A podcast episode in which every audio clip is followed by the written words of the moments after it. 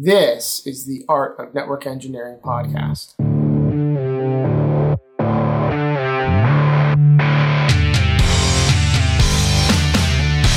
this podcast, we'll explore tools, technologies, and talented people. We aim to bring you information that will expand your skill sets and toolbox and share the stories of fellow network engineers.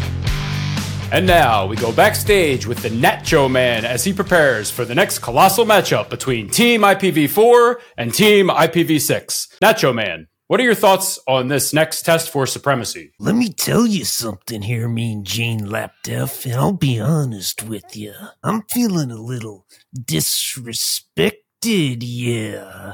You see, everybody here knows that IPv4 and the Nacho Man have been the undisputed tag team champions of the TCP IP stack for decades. Decades, I said, Mean Gene. Oh, yeah. Now we've had this IPv6 challenger up in our collective faces for a long time saying that they're the biggest and the baddest, but frankly, I just don't see it. I mean, 128 bits ain't nobody got time for that. Mean Gene? Yeah. Honestly, can IPv6 really reign supreme over IPv4 and the Nacho Man? Don't worry, Mean Gene Laptef. That's a rhetorical question, doesn't require an answer. Yeah. What I will say is that the A1 goat will rise to the top. Oh, yeah. All I gotta say to the wonderful folks at home is to make sure you tune into this one and have your popcorn ready. Oh, yeah. All right, Mean Gene, I've said my piece. Don't need any more talky time. Oh, yeah. Well, folks, you heard it here first. The battle between IPv4 and IPv6 rages on. Now stay tuned for this episode of The Art of Network Engineering. welcome to the Art of Network Engineering. I wish I could be a wrestler too, uh, but I am AJ Murray at No Blinky Blinky, and and that was just an amazing, an amazing intro. I cannot wait to edit this and share this with the world. You guys did a great job. I mean, like seriously, that was that was amazing. That, that was all Tim. he is the Nacho Man, Tim Bertino at Tim Bertino. Tim, what what a bang up job, man. Where where do you come up with this stuff? I told you I drink a lot. That's one way to get the creative juices flowing. How you been? I, I, do. I do got to say, I was by no means because I know we've talked about this a lot of times on the show and had different people on talking about it. I was by no means trying to start a cultural war. I was just poking fun at all the V4 and V6 stuff we hear all the time. Why not? Why not? And Andy Laptef, he is Mean Gene. Andy Laptef, how you doing, Andy? NAT forever, man. That's all I got to say. I'm a big fan of NAT, and just like automation, I'm not crazy about V6. So, Tim, I got your back, brother. I gotta, I gotta, I gotta do a plug though. There was a, a recent uh, Cables to Clouds episode on uh, AI and, and drumming up cloud configuration, oh, yeah, and that was yeah, a big yeah. theme of that is that is that NAT is one of the best security tools out there on the planet. So yeah, NAT forever. that yeah, that was for Chris. I'll correct myself. I love automation. I dislike coding. So, circling back, um, I'm great, AJ. It's great to see everybody. I'm, I'm thrilled to have our host tonight. Um, it's it's summertime as we record. A lot of pool time with the kids. We're heading down to the beach this weekend, so um, life is good, work is great. Um, how you doing, man? How's AJ? Doing well, doing well. Things are quite busy here in Vermont. Uh, we recently had quite a bit of flooding, a little bit of water. Uh, I have not personally suffered any consequences of that, but um, I've been trying to pitch in and help out where I can, and uh, it's it's crazy, man. The power the power of water. Um, I have not seen anything like it. I don't know if if ever, but it's it's just wild stuff when Mother Nature kicks up. Those shots I, I you got were amazing, man. I was going to say, and I, I kind of wanted to ask you about that because you said you you had gotten involved. How, how, did you get involved? Was there a specific agency that reached out, or or did you just start flying your drone around until somebody said, "Buddy, come here"? right. Uh, so the power of social media, man. Um, so the director of geospatial studies at the University of Vermont was posting some shots on Twitter of what was going on. And th- this was a day after the rain had kind of stopped, but now all the water is making its way into rivers and streams and, and down towards the lake. And that's when the flooding really started to kick up. And so um, I reached out to him uh, in a DM via Twitter and I said, Hey, I have my FAA Part 107, which is a commercial unmanned aircraft systems license uh, right? It's a commercial FAA drone license. And I said, I have a drone.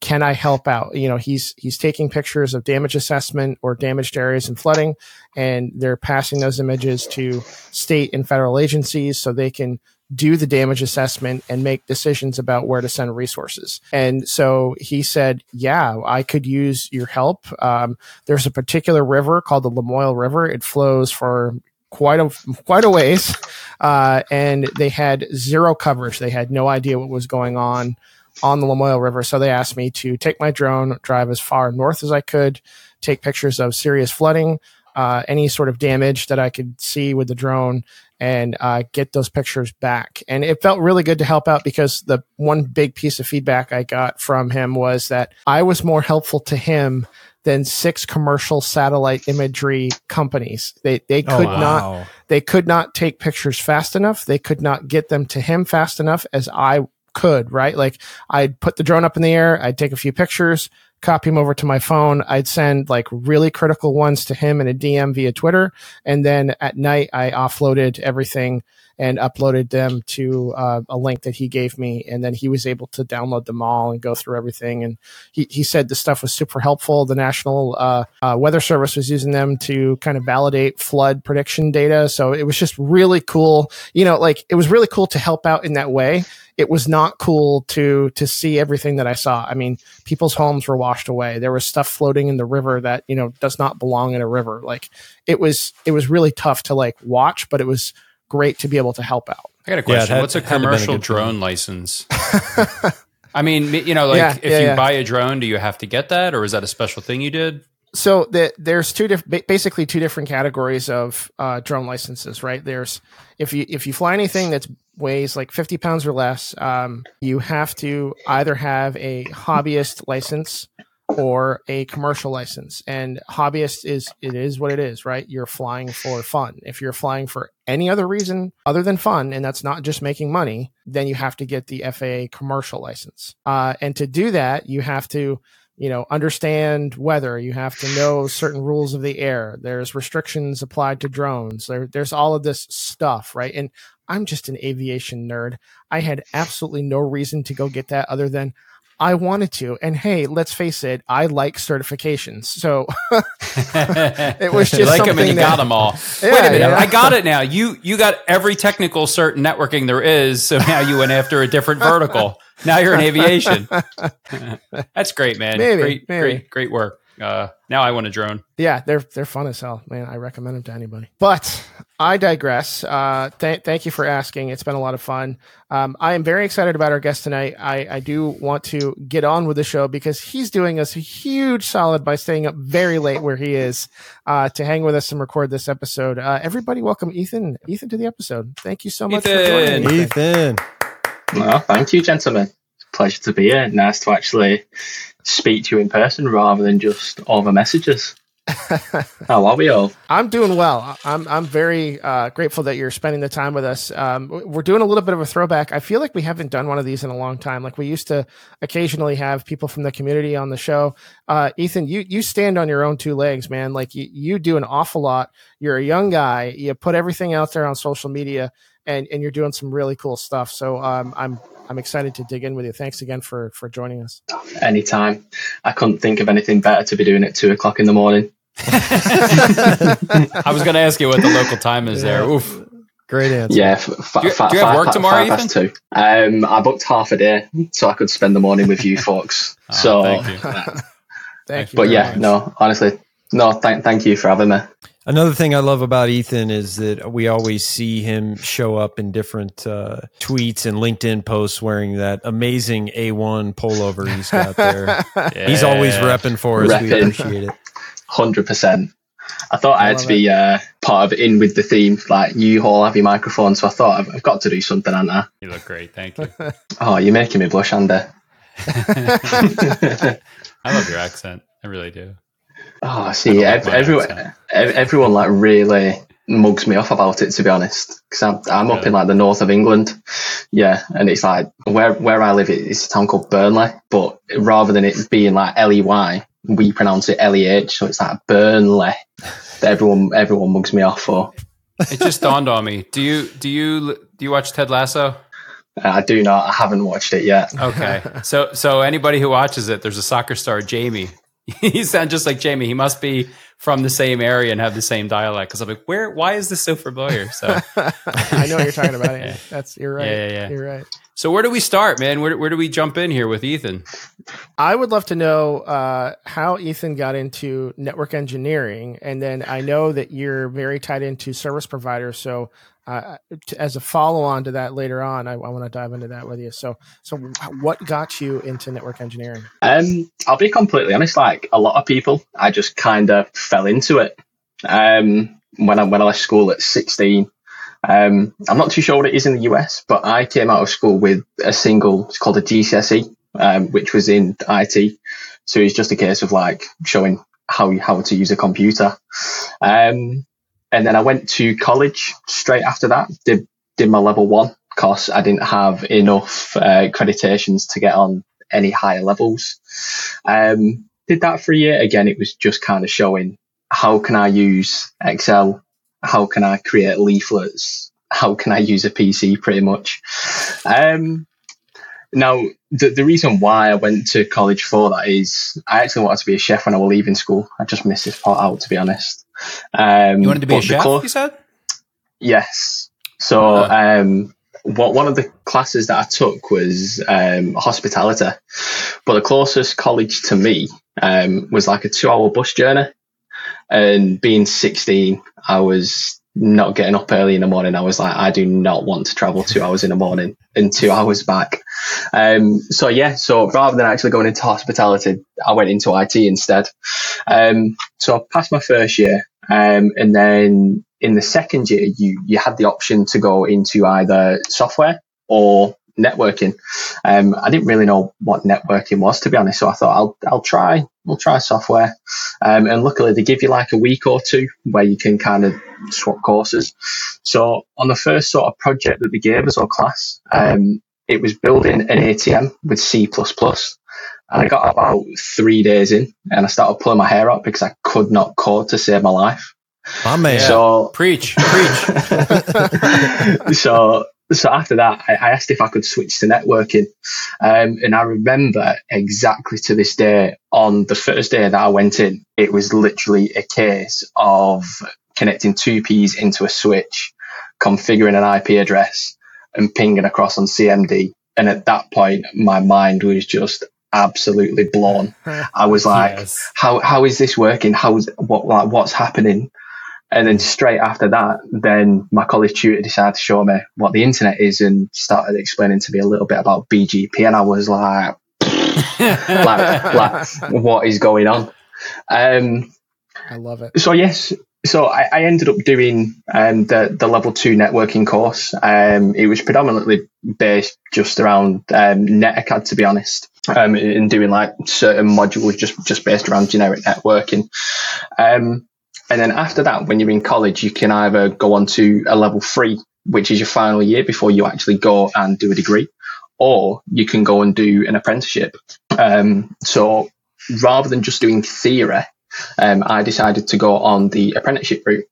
Um, so actually getting hands on with all the, the physical equipment, logging into Cisco 887s, uh, clearing the config off them, setting up VoIP phones. Um, it was quite a wide variety um, of, of, jobs that I was doing. So I'd be working with printers, installing cartridges, working with Avaya phones, um, configuring Cisco routers to be sent out, um, doing a lot of cabling, um, which it was fun at the time. Um, but after you do it for a couple of weeks, it's it's a bit repetitive, to be honest.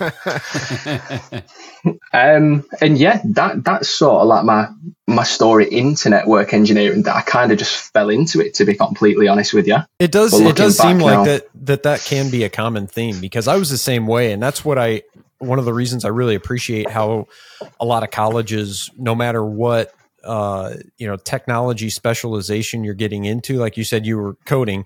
Andy and I were both uh, computer science majors originally, and and that's what I got into. So I was getting hit over the head with C and calculus, and I'm like, oh shit, what am I doing here? Um, and then it it just so happened that as part of the curriculum, you know, we had to take at least uh, intro to networking classes. So we had Netacad as well at the school I went to, and just by chance, I sat into that because it was technically still part of my program or one class that I had to take as an elective. So I decided to go for it.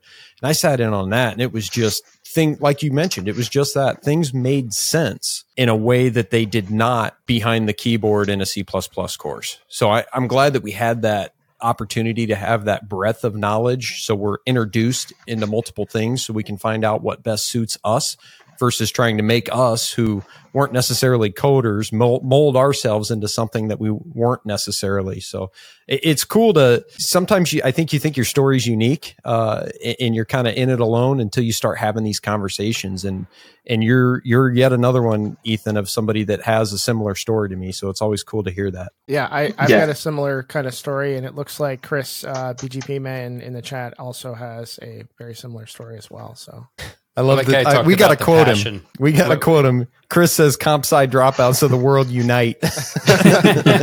comp sci dropouts, aka network engineers. exactly.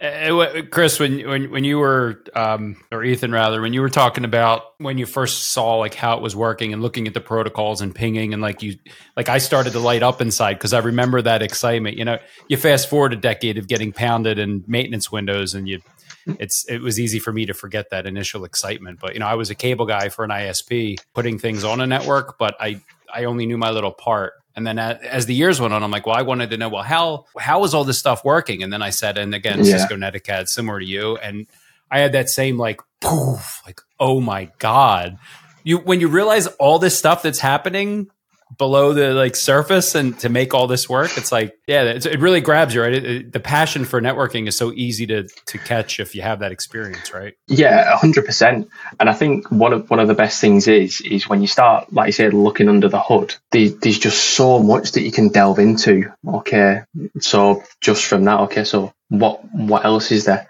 Oh, all these routing protocols. Oh, all these other other things like layer two you, you're switching your vlans. And it's just like for me, it was just like fire ignited. It was like, oh right, okay, so I want to look at this, I want to look at that, I want to look at that. I mean, I'm still like that at the minute today. I see another certification coming out. Oh, I, I, might go. I might go for that. You know, like a little bit later down the line. I've just got like this massive list of certifications that I want to take. Speaking of I certifications, mean, were certifications part of that early learning journey, like in, in high school and in university? Was there any certs? I know you said you did Netacad. Was that was that the only cert, like a CCNA level? Yeah. So um, what it was is when I started off on my apprenticeship. So it was in two years. So the first year, um, you'd be doing uh, CCENT, so you, one and two, and then in second year you would then do your um, three and four. Um, so it basically give you the training for it. Um, but I didn't actually take the exam until quite a few years after. Um, I just never felt ready for it, to be completely honest. And it was kind of just, I kind of just kept pushing it back and pushing it back. And yeah, I just didn't think I was ready for it at that, at that specific time. Is but anyone had, ever had, ready for that exam? uh, especially when it's your first one. I mean, it's so daunting. Like just right. the, the amount of stuff that you've got to learn. Yeah. But I didn't really know about certifications up until after I started my apprenticeship, and I was I was eight, when I first found out about certifications, and I like then I really started deep deep diving into the world of, of network engineering. And here let's I am. Let's, I was going to say let, let's talk about that transition a little bit because that was something that I found a little bit difficult because I. I was like you. I got into those Netacad classes. Things really made sense. I early on in college, I just kind of made that decision that, hey, I want to get into some facet of network administration, network engineering. But then I get out of school and I don't have any marketable skills other than being in those classes around networking. Uh, I had been in college working a end user computing, desktop support, help desk role. So I was able to do that initially uh, right out of school because I, I just I didn't have the skill sets or the the experience that employers wanted for networking right away. So how did how did you handle that? Um, so luckily for me, um, like I said, so I did my level two in college, so that that was just purely theory based, um, and like I said, that that gave you an understanding as to certain components of networking. And then I'll be completely honest with you. Um, I think I was quite lucky to be hired um, in an apprenticeship. Um, luckily, the, the company that was actually hiring was hiring a total of four engineers, um, four apprenticeship engineers, that is. So people straight out of college who are wanting to start their career. So luckily for me, I, I was actually given a chance to actually develop in the real world rather than just on theory based topics. Um, so yeah, I mean that that's kind of the, the transition from theory into into hands on. So you really got to jump into networking right away out of school, essentially. Uh, yeah, pretty much. Um, that's fantastic. Getting hands on. I mean, I'm I'm quite lucky now to have found something career wise that I genuinely love. It pretty much my first ever proper job. Um, as soon as I turned 18, so not a lot of people can say that. And yeah, honestly, I, I love what I do. I, I, don't think I'd ever change my career. That's fantastic to hear. That that apprenticeship was it paid for? I'm just asking because like I just I just did a, a video of like you know how I broke in, and it was really just taking the the lowest level technical type job that I could find just to get my foot in the door somewhere. I mean, it was even, I don't want to say below help desk, but you know, it's like running wires at a central office. So I, I, it sounds like your apprenticeship was the beginning of kind of how you broke in, getting the experience that, that Tim just talked about. Was that a paid apprenticeship and did that turn into other things for you? Yeah. So um, as the apprenticeship, it was fully paid. Um, for for the two years, um, I actually finished my apprenticeship in about eighteen months. Um, so I, I, worked on different departments. Um, obviously, had to complete all the NetAcad modules as well as doing certain, uh, a couple of theory based, um, but more like working practices, um, giving examples of like logging into a CLI and, and things like that. Um, and after the 18 months, then I got offered uh, a full time first line position. Um, which was working just specifically with with ADSL circuits. So it, it'd be like running status checks, KBDs, um, checking signal to noise ratios, things like that, sending out new filters, um, potentially new routers, raising faults with um, different suppliers in the UK. Um, and, and, that was my, my first full time job with the same company that actually gave me um, the opportunity for the apprenticeship. Mm. And then from there, I've I've moved to a couple of different places. Um, I've had quite a quick rise um, based on where I am now compared to when I first started. Um, so the apprenticeship can, turned into a full time job after the 18 months? Yeah. Right?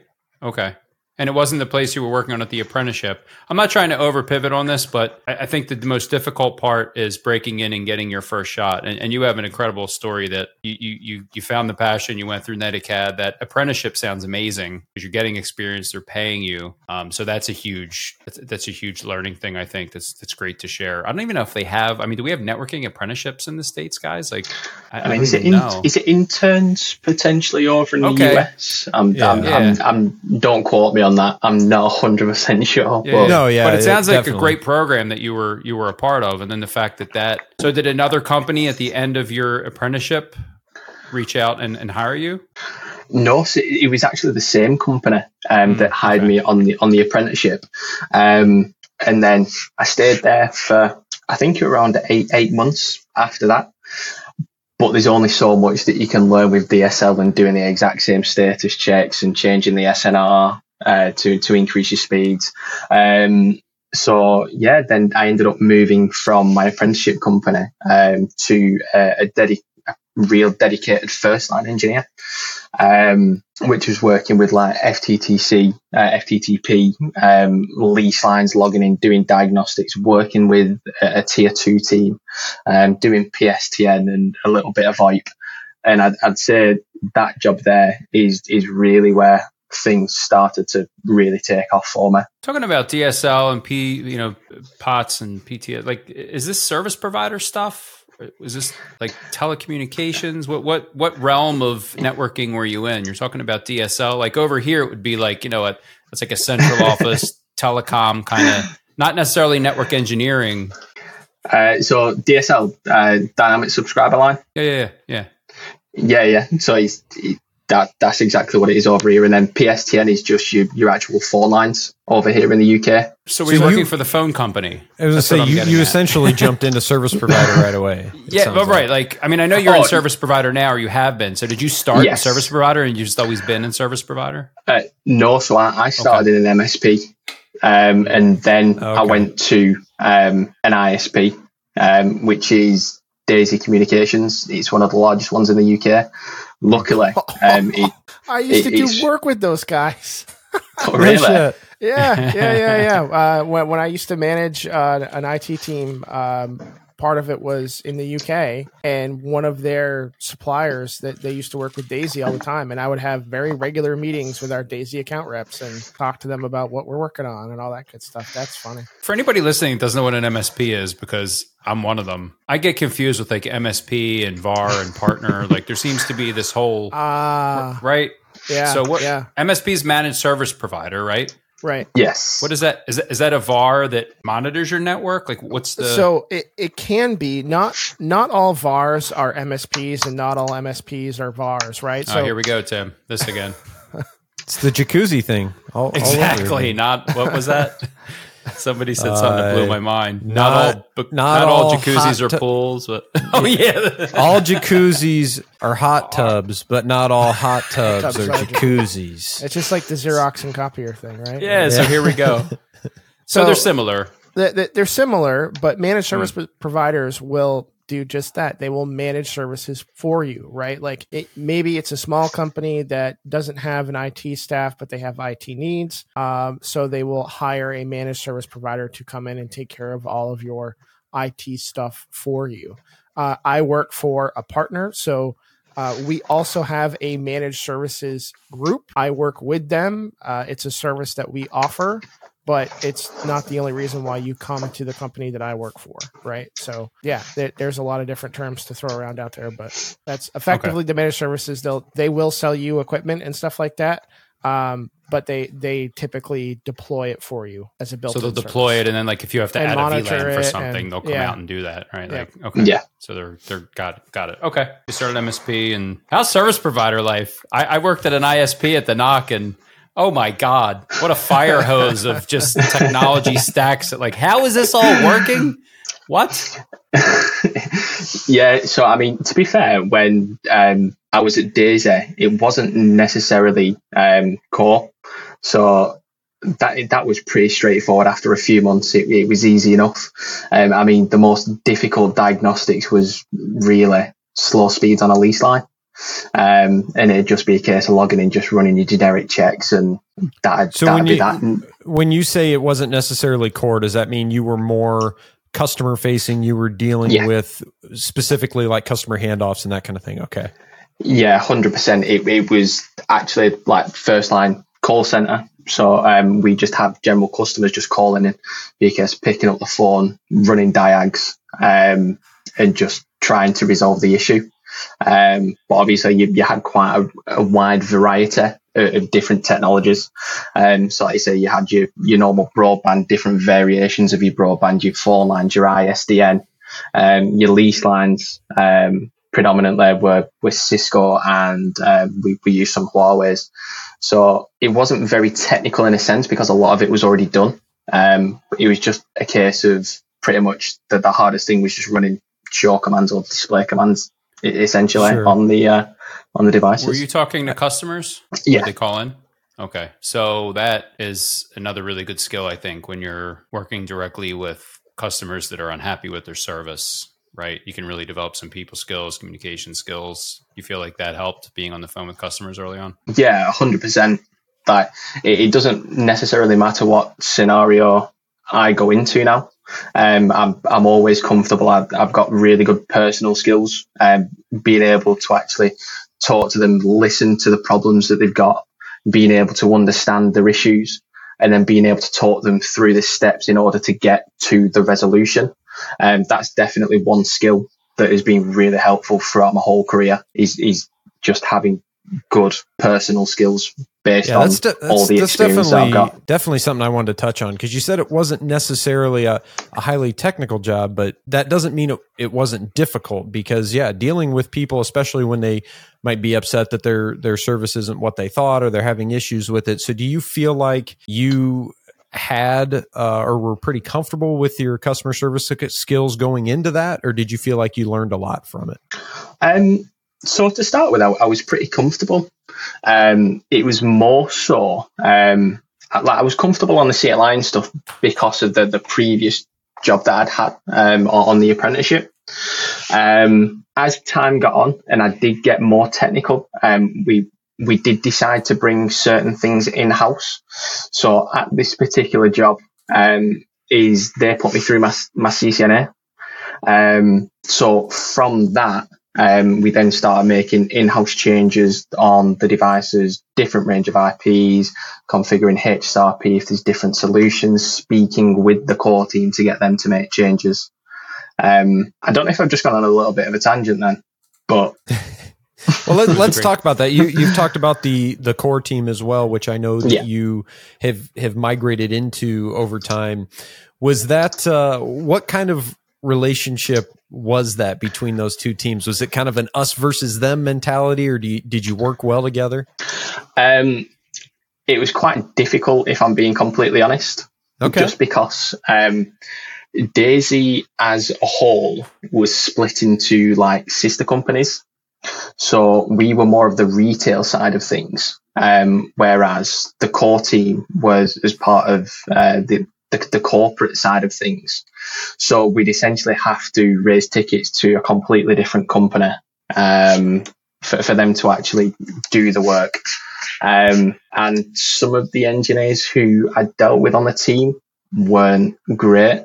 So there would have been quite a few escalations and, and things like that. It, it, it was difficult at the start, um, but over time it, it did get better. yeah, I can definitely see where that that could be a tough dynamic. I mean, if you're essentially same team, it's just another group across the hall. That that's one thing, but yeah, when it's split up into a essentially a, a separate company, that can be that can be tough to to get some help from from different folks. so you start. sorry, it's my tagline. It used to be at least. Um, you started at the edge, right? Basically, customers calling in, and and and then you work to the core, and that was a common path at the ISP I worked at um, as well. I I moved on before I went to the core. So. uh, Was that a hard transition from edge to core? Because where I work, the core network was intense. Where you know I was last mile. I you know I, I was responsible for these cell sites, so it was fiber handoff to a switch, and then there was a central office. We had a big old chassis there. So there, there was two sides to check. But my, my buddy Mansour, who was on the show, he, you know, he moves on to core.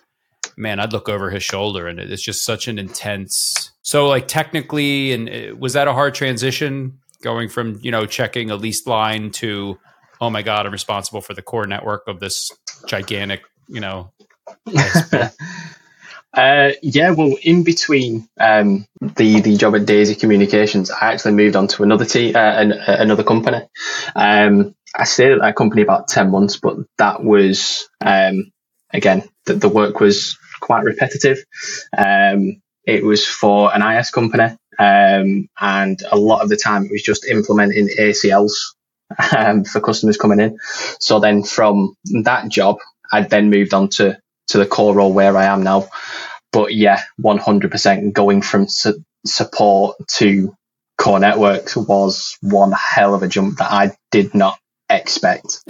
it was so, so difficult to just. Well, you're going from one customer upset to all the customers upset, right? if you have a problem Yeah. in the core, like you know, or it's like going from like enterprise to data center. Like, oh, I have one upset customer.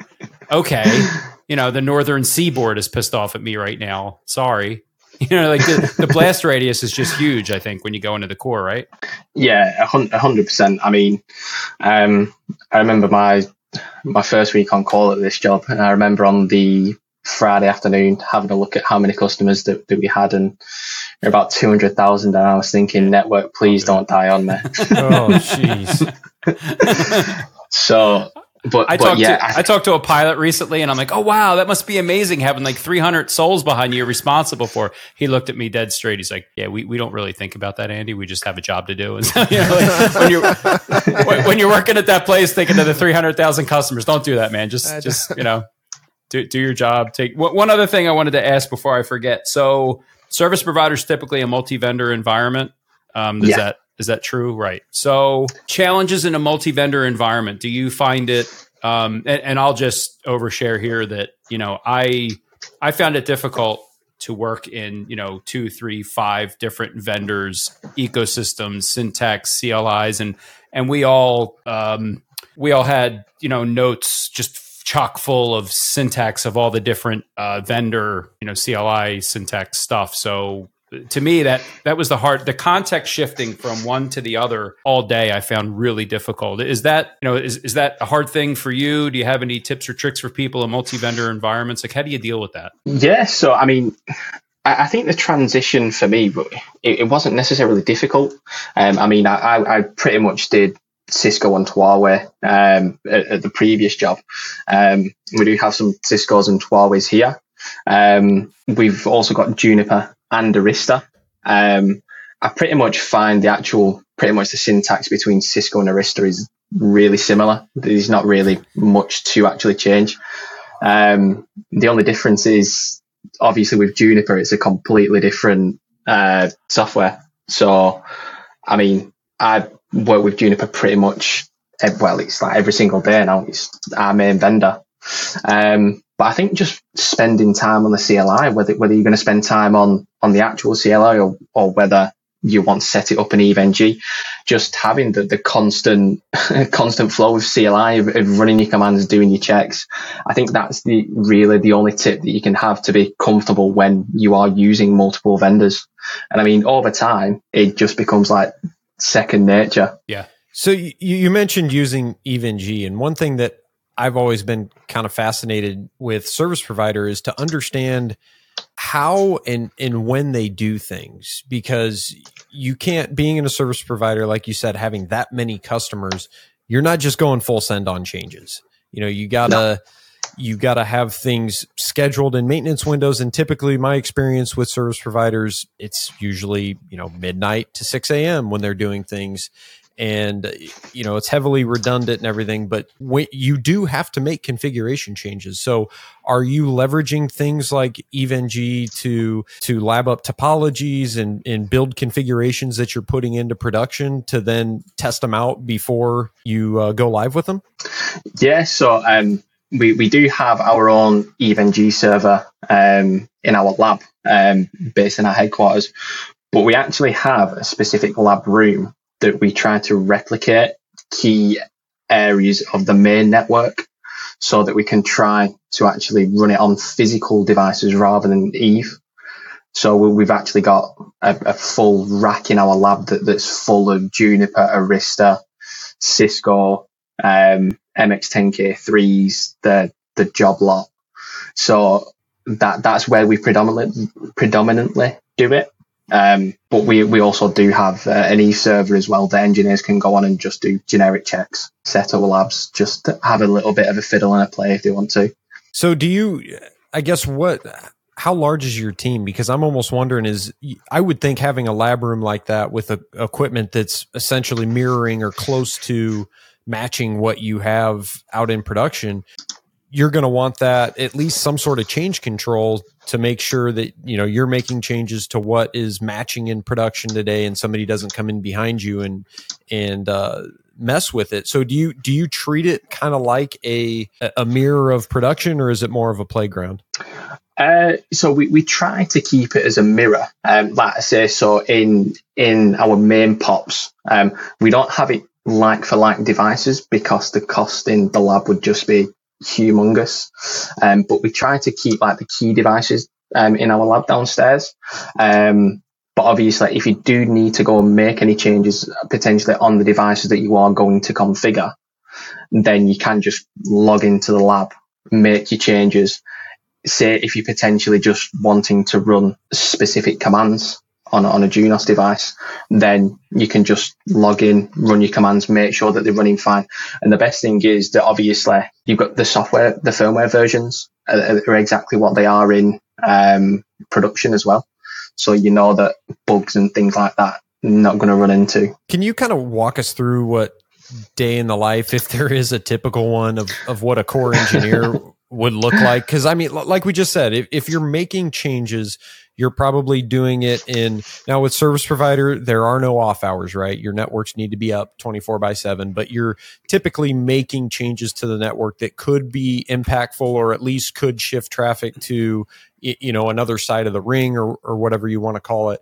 You're probably doing it in off hours. So what what are you doing during the day? Are you you planning network changes and upgrades? Are you doing operations break fix kind of stuff what does a typical day if that exists look like for you um i wouldn't necessarily say that every day is the same there's always different things that are happening. So it could potentially be like one thing at the minute is I'm looking to uh, get some new links in to upgrade some some of our um, core links.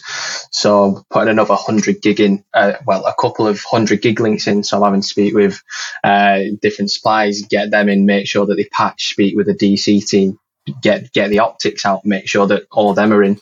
Um, then on the other side of thing is we could potentially just have just generic day to day changes, adding VLANs, removing configuration.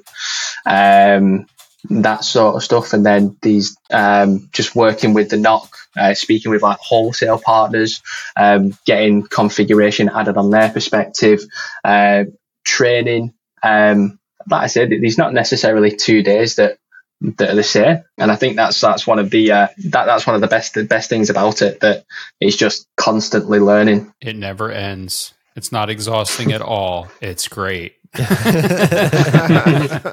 um, how much? Uh, how much of your job is capacity planning? Because you mentioned you're bringing in some new 100 gig links. Is that on you uh, as your role to monitor the, the network and to suggest when, hey, we're starting to bring on a lot of more customers. Our our throughput is growing. We're getting to X percent of our, our max bandwidth, and hey, we think we need to do something. Is that part of your role? No, so we actually have another person in the company um, whose job it is um, to, to have a look at that, um, see if any links are running hot, to try and basically build a graph as to where they think that we're going to be. So they will basically say, we think that we're going to be at this point. We may potentially need to upgrade this link for scalability reasons, make sure there's no congestion, things like that. Um, so luckily for us, the good part is just getting the hands on. So, Ethan, I, I want to step back a moment. Um, how, how did you go, or how did you get to the core? Is it you saw a position open up, you applied? Did you make friends with some core engineers and say, "Hey, I want to do what you're doing"? How how did you make that jump? Because that sounds like a big jump. I want to guess it was more money. it was, but I was actually uh-huh. um, I, I was poached. Um, so hmm. I, I, was I was in my previous company for about ten months, um, and then um, yeah, I just got a message on LinkedIn to say that we're currently re- recruiting for a for a core network engineer, and I was like, I heard core network engineer, and like my ears popped up, and I was like, really? Um, oh, so so point of clarification then, the the company that you were working for before you made the jump to the core is not the same company. You you got recruited to come work on the yeah. team for somewhere else. Yes. Gotcha. Yeah. Okay. Yeah. It's not the same team. Apologies if I didn't make that uh, make that clear. Nope, no worries. It was kind of like an assumption I was making, like you you made that leap inside the company that you were working at, but now now, now I know. So it sounds like you were uh, headhunted, uh, maybe a little bit. Yeah, pretty much. Um, but I, I completely surprised about it, to be honest, because I, I, didn't think I was at that level. And when I went in for the interview, um, they, they were asking me certain questions, and I was just like, I'll, I'll be upfront and honest, like, I, I okay. don't know. Okay, okay. we need to slow down and talk about this. I had a similar experience at an ISP, right? Like, so you had a technical interview, and you know, I, I forget it because it's been a long time, but I forget if it's like four, six, eight, like different protocols stacked on each other to make all that MPLS magic routing instance stuff. Like, you know, you're it's it's shared infrastructure, but you're segmenting all the traffic. There's all kinds of privacy concerns and SLAs. Like it's just, it's insane how it all works. It really is magic. I think aliens just handed it to us. There's no way people are that smart. but, but uh, uh, so that technical interview, were you prepared for it? Did anybody give you a heads up? Did you just like walk in and just get like destroyed? Because it sounds like you were honest, which is really good. I was asked about BGP when I went to the Comcast NOC and I told them, I'm like, it, it, wasn't on the CCNA blueprint when I took it. You know, I, I, I told them a little bit that I knew, which was hardly anything. But I think being transparent and honest about what you don't know, because we've heard so many people, like Tim, for some reason, comes to mind. Um, Hey, like they know the answer, so don't lie. yeah, don't try to like, don't yeah. you know, just just be honest because nobody can know everything, right? So if you say you don't know, you know, but you can learn new technologies. I mean, if you if you know OSPF, you can learn BGP, right? So I'll shut yeah. up now. But how was that interview? Was it intense? Uh, yeah. So I mean, the, the the personal side of things were, were perfectly fine. Um, but yeah, when, when they kind of got onto the technical, I mean, I did quite a, a bit of research the night before. I pretty much just had a look at the job description and Googled every single thing that were on there just to try and cover my back. But I mean, the, the good thing is I'd done quite a lot of studying in between um, moving jobs. Well, moving jobs from Daisy to the next company and then from there onwards. Um, I'd, I'd, done quite a lot of labbing and, and done a lot of revision. So a, a lot of it was kind of familiar to me. Um, but yeah, when, when they asked me certain questions, so it was like things like BGP or SPF, I, w- I was kind of okay with that. Um, asked me about ISIS, I was like, I have no idea what that is. And then they kind of started going into like route targets, route distinguishers, layer two, layer three VPNs. and I'm just like, yeah, um, yeah I'll, I'll, I'll be completely honest with you. Like, I don't really know what it is, but I can have a look into it as soon as I come, come out of this interview and I can, I can get back to you on it. Um, but exactly like you said, Andy, honesty is the best policy. And I think when you kind of go into those interviews, it's not something you can lie about because they'll call you up on it straight away. So, and because they came after you, I'm guessing they saw talent in you, and right. You said you kind of got poached, you got recruited, so it, it, it's almost like, hey, this this guy's smart, he's a hard worker, he's good with customers. Let, us go get him. I mean, I'm guessing that's kind of how it went, right? I mean, I wouldn't say smart, but uh,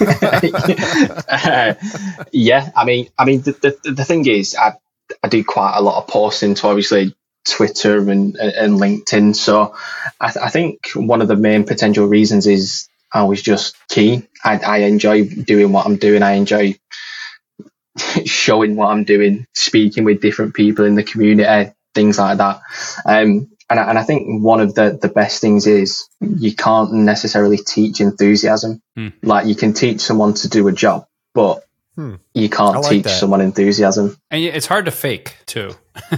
Yeah, hundred percent. Yeah, and and you being so, I mean, I, I know I don't know how much time we have here, but I know that you being um, involved, you know, on Twitter, on LinkedIn, and the Discord community, like I, I, feel that that also shows, you know, passion and excitement about what you're doing. Right, you're you know outside of your own time, you're you're contributing, you're helping, you're in the conversations. I feel like that goes really far. And you know, you have the soft skills, you have the technical skills, you you do extracurricular things around technology because you're passionate. I mean, that's that's like the trifecta right there, in my opinion. Yeah, hundred percent. And I mean, l- luckily for me, um, throughout my career, I've had quite a lot of people who I look up to, uh, mentors, um, and, and, a lot of the stuff that I do for the community is is, give, is giving back. So I mean, I'm doing quite a lot of work with um, Burnley College, where I actually did my networking course. Um, I've recently got them linked up with uh, Juniper, um, and they're actually now a, a, Juniper partner as well as a, a Cisco partner. Um, so just helping like the students be able to have the opportunities that I've had now that I've been sort of in the field. I don't want to say for, for quite some time because I've not been here long. I've been in about eight years in total. Um, but just being able to give back and just wanting people to succeed I think that's just one of the best things. Absolutely. Yeah, there's a lot to be said it. for paying it forward. So, Ethan, we talk we've talked a lot about education and people in this field that want to keep furthering their knowledge and you know, one way that you have done that and continue to do that is through certifications. Do you have any uh, tips and tricks for those out there that might be wanting to jump into some of the same stuff that that you have as far as how do you approach a new certification? How do you figure out what it is you should go after? And then how do you prepare for that exam? So I've been working on pretty much only Juniper certification since I kind of moved into this role. Um, so I'll, I'll explain it as if I'm doing my IPSP exam, which is what I'm studying for now. Um, so essentially the, the way that I kind of break down the exam is I will go through the material on Juniper Open Learning. I'll basically take all take notes through all of the different modules that you have. Um, so layer two VPNs, layer three VPNs, everything inside it, as well as the um, routing protocol module. Um, what I'll then start to do from that is I'll then have a look at labbing up the specific scenarios for like layer two VPNs, layer three VPNs, or um, the, the routing protocols. Having also always comparing it to the blueprint, making sure that I'm staying on track with what is relevant. Um, once I've then sort of done the labbing, um, I'll then read through my notes, but on the areas that I don't necessarily know, I'll have a look for um, like specific documentation around that. Um, just obviously making sure that it's Juniper so that it's correct, uh, essentially. Um, and then after that, potentially, if I've got time, I'll maybe try and watch a different video series, whether it is um, like CBT Nuggets, just because sometimes you may potentially have one teacher or one video that explains it one way, and you could potentially have a different trainer like Knox who explains it a different way, and you understand it the second way rather than the first. So that's kind of the way that I'd attack it. Um, obviously, trying to do practice tests, um, the two that you get on the uh, on the portal. But yeah, that that's sort of my way that that I plan for uh, for exams. Did you talk about labbing? Did I miss it? Uh, yes. I'm getting uh, it's getting late here. My brain's getting fuzzy. So how do you? so you're laughing. That's good. I'm glad we talked about it. you think it's late here? It's late where he's at, man. Hey, hey, yeah, but he's like 17. He's got all the energy in the world. say, uh, I Ethan, wish. Andy needs some of that English tea you were talking about earlier.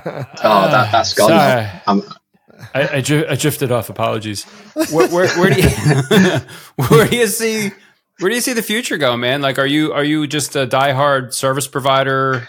I mean, is that just where the job is, or do you love service provider and that's that's really where your heart is, and you want to do that long term?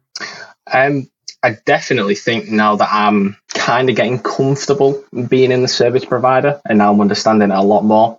I mean, comparing SP to enterprise, it's, it's a lot more interesting, especially when you start deep diving into MPLS and Yeah. like layer two VPNs, layer three VPNs and inter-provider options. And yeah, um, I mean, never, never say never. Um, I, I don't know what the future holds, but yeah, I, I love the SP life compared to enterprise what I've been in before. It's just a lot more interesting. It's a lot, it's a lot more fast paced as well, um, which is what I enjoy. I, I enjoy being busy rather than just kind of sitting about waiting for, for tickets to come in. What's the career path that service provider look like? What would you do after core? Is there a clear path? Uh, yeah, so it, it'd be network architecture. Um, That would sort of be um, the next step. Obviously, you've got your seniors and, and TLs in between, but the the next step from from core is is network design really. And I mean that's sort of like the the real end goal for me. Um, so a network architect and, and a JNCIE is where I want to be in like the next five to seven years. I'd like to say. So Yeah, I love it. Do you, do you have to do um do you have to do maintenances? Are you day shift? Do, do, do you do both? Like, are you working nights and making changes? Yeah, so um, I normally work like eight till four, um, but then obviously you got your on call and maintenance windows. I'm doing some maintenance last night until um, I think about half one, two o'clock. So the In the morning. so the overnight shift doesn't do that for you. You have to come in at night. Like if you work during the day, you'll have to do maintenances at night. Yeah, so um, it, it's only our NOC who are twenty four seven. Um, but the actual core team um, are only Monday to Friday. We've got on call, but for, for any changes, sort of normally we, we call it level three potentially. Some level fours are above. Normally, a tend tend to do out, out of hours. I think we're getting close to the end, but I have to ask, and I think this is all I got, guys. Um, feel free to tell me none of your business. We can't talk about that. But ha- are you leveraging any automation in all this stuff? Uh, are you writing? I always wrote, you know, every script I drop by hand in a Notepad plus plus. You know, copy and pasting and and right like load term, set whatever, show pipe compare. And so, are, are you leveraging any automation? Are you allowed to talk about that? Yeah, um, I mean, recently um, we've had a project that's been ongoing for, I think it's like the past four years. Um, so essentially, we were looking at expanding our uh, exchange blueprint. So uh, going into different BT exchanges just to basically have growth of the business. Um, I mean, this was before I started, but a lot of the um, configuration at the start was all manual. Um, it's got to a point now where um, one of our engineers has pretty much wrote scripts for everything. So importing information into Netbox, creating an actual baseline for the device that goes out. Um, we we're not fully fully automated, but we're definitely on the on the tracks of becoming automated. You're on the journey. You have a source of truth. You said NetBox, and you're Yeah. are you leveraging Python, Ansible, all of it? Yeah, Python, Ansible, and Ginger templates. Um, I think that's what they are. I'm not fully there yet with the automation side of things. Yeah, Um, they're just kind of like buzzwords um, for, for some of our more experienced You engineers. had me fooled when you said ginger templates. I'm like, oh, he knows what he's talking about. I better shut up. I can spell ginger. That's awesome, uh, Ethan. I just want to echo what you said earlier. Like, if if you're trying to learn something and you don't pick it up right away, don't feel like "Ah, I can never learn this. Uh, seek out. You know, there's a bunch of YouTube videos on any given topic, right? Like subnetting. I I took uh, college classes. I learned how to subnet in college. I thought I learned how to subnet in college. It turns Mm. out I I kind of grasped the concept of it. I didn't really get it all that well. It wasn't until later on in in my career, like much later on in my career, that I watched uh, a course. I think it was a Pluralsight course, or maybe I was reading a book. I can't remember now. But the instructor just completely spun how to subnet, and I was like, "Oh my god, I get it now! I actually get it now." When you say you get I- it, can you look at like an address with a slash and know exactly like host range and like no matter what it I- is? I always have honestly, to cheat and look at- at it. At one point, I could because I practiced Yeah, it yeah. so much, but now now I, I don't. Like I can look at the slash and I can know the subnet mask, but I, I would still have to look up the range and, and the mask Yeah, and yeah, stuff yeah, like yeah. that. So I never got good at subnetting. It just, Yeah. you know, I blame my mathematical, you know, ineptitudes. But somebody's asking in the chat, do, do network engineers, you know, subnet by hand or, or do they all use a tool? I mean, I'm guessing we're all using subnet I calculators. honestly, right? I think it depends on how often Yeah. you have to do it, right? Like Yeah. I, I don't have to subnet very often, like because the the networks I'm dealing with, they're they're already designed, they're already built. Like I'm Mm. not I'm not adding new stuff. And if I am, it's usually the customers assigning the IP ranges for what I'm doing. So I don't have to subnet a whole lot. It depends on the Yeah. environment too, maybe Yeah. because I was a WAN guy and we were it was like usually slash thirties or slash thirty one. So just because I did it slash so much, I, yeah, I I knew just looking at it like oh yeah zero one two three four five. You know, I could do the math quick in my head, the two addresses in that Right.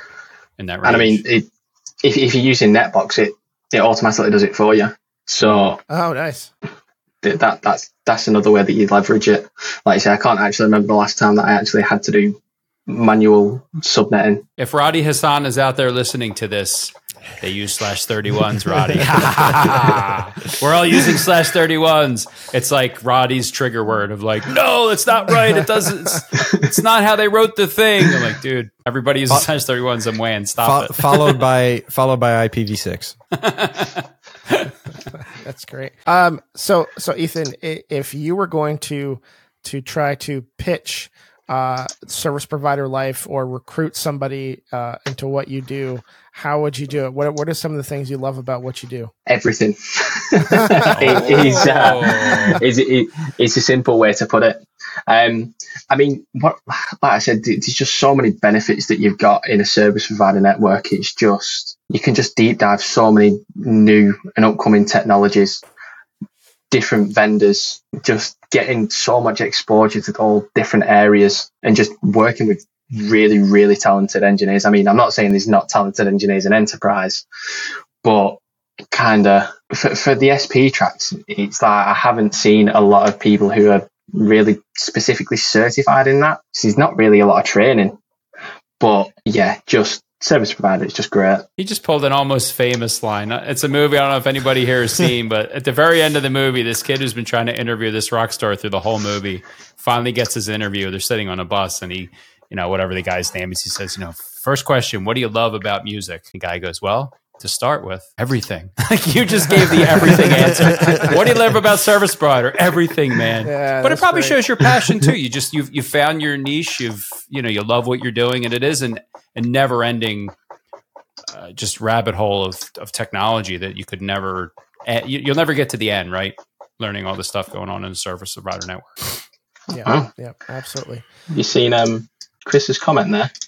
Yeah, some enterprises get so big they actually implement service provider technology for themselves. Yeah, that's very true. Some of their WANs can get very large. So at my old one of my old jobs, yeah, we we built our own MPLS backbone. We meaning them, and I just sat there going, "Whoa, this is cool." yeah, but he's right. Yeah, you get big enough, Yeah, you just kind of create your own backbone. It's like the dark arts, really, hmm when, when you kind of get into that. I love it. I love it. Ethan, this has been a super fun conversation. Unfortunately, we got to put a wrap on it. Where can uh, people find you if they want to learn more about you and follow you? Yeah, so uh, people can find me on LinkedIn, um, Ethan Jackson, and you can find me on Twitter. Uh, my handle is Ethernet, uh, so that's ETH4N3T. Awesome. I will uh, drop both of those in the show notes. Ethan, thank you so much for joining us tonight. This has been so much fun. Uh, any any last minute like what should we have asked you? Maybe we didn't. Any any uh, last minute thoughts before we depart here? No, it's been an absolute pleasure, gentlemen. I've really enjoyed it. Absolutely. Likewise. Ethan. and and uh, you know, thank you so much for joining us. And uh, you can finally go get some sleep because I think we're we're coming up on like uh, what three o'clock in the morning there, two o'clock Yes. In the morning. Sun's yeah, coming up soon. 3 a.m. in the morning. Yeah, Ugh. yeah. You might as well just Yeah, stay yeah. up, man. Just go put a pot of coffee and you'll be fine. yeah, it'll, it'll be up in about two hours. So, Study for that Oh. next cert. Oh. How you going to get the JNCIE if you sleep, buddy? Come on, man. Get at it. Awesome. early mornings, maybe. There you go. Yeah, yeah. There you go. All right, Ethan, thanks again for joining us. Go get some shut eye, and we will see you next time on the next episode of the Art of Network Engineering podcast. Thanks for watching A1. Oh, yeah. Hey everyone, this is AJ. If you like what you heard today, then make sure you subscribe to our podcast on your favorite podcatcher. Smash that bell icon to get notified of all of our future episodes. Also, follow us on Twitter and Instagram. We are at Art of NetEng. That's Art of N E T E N G. You can also find us on the web at artofnetworkengineering.com, where we post all of our show notes. You can read blog articles from the co hosts and guests, and also a lot more news and info from the networking world. Thanks for listening.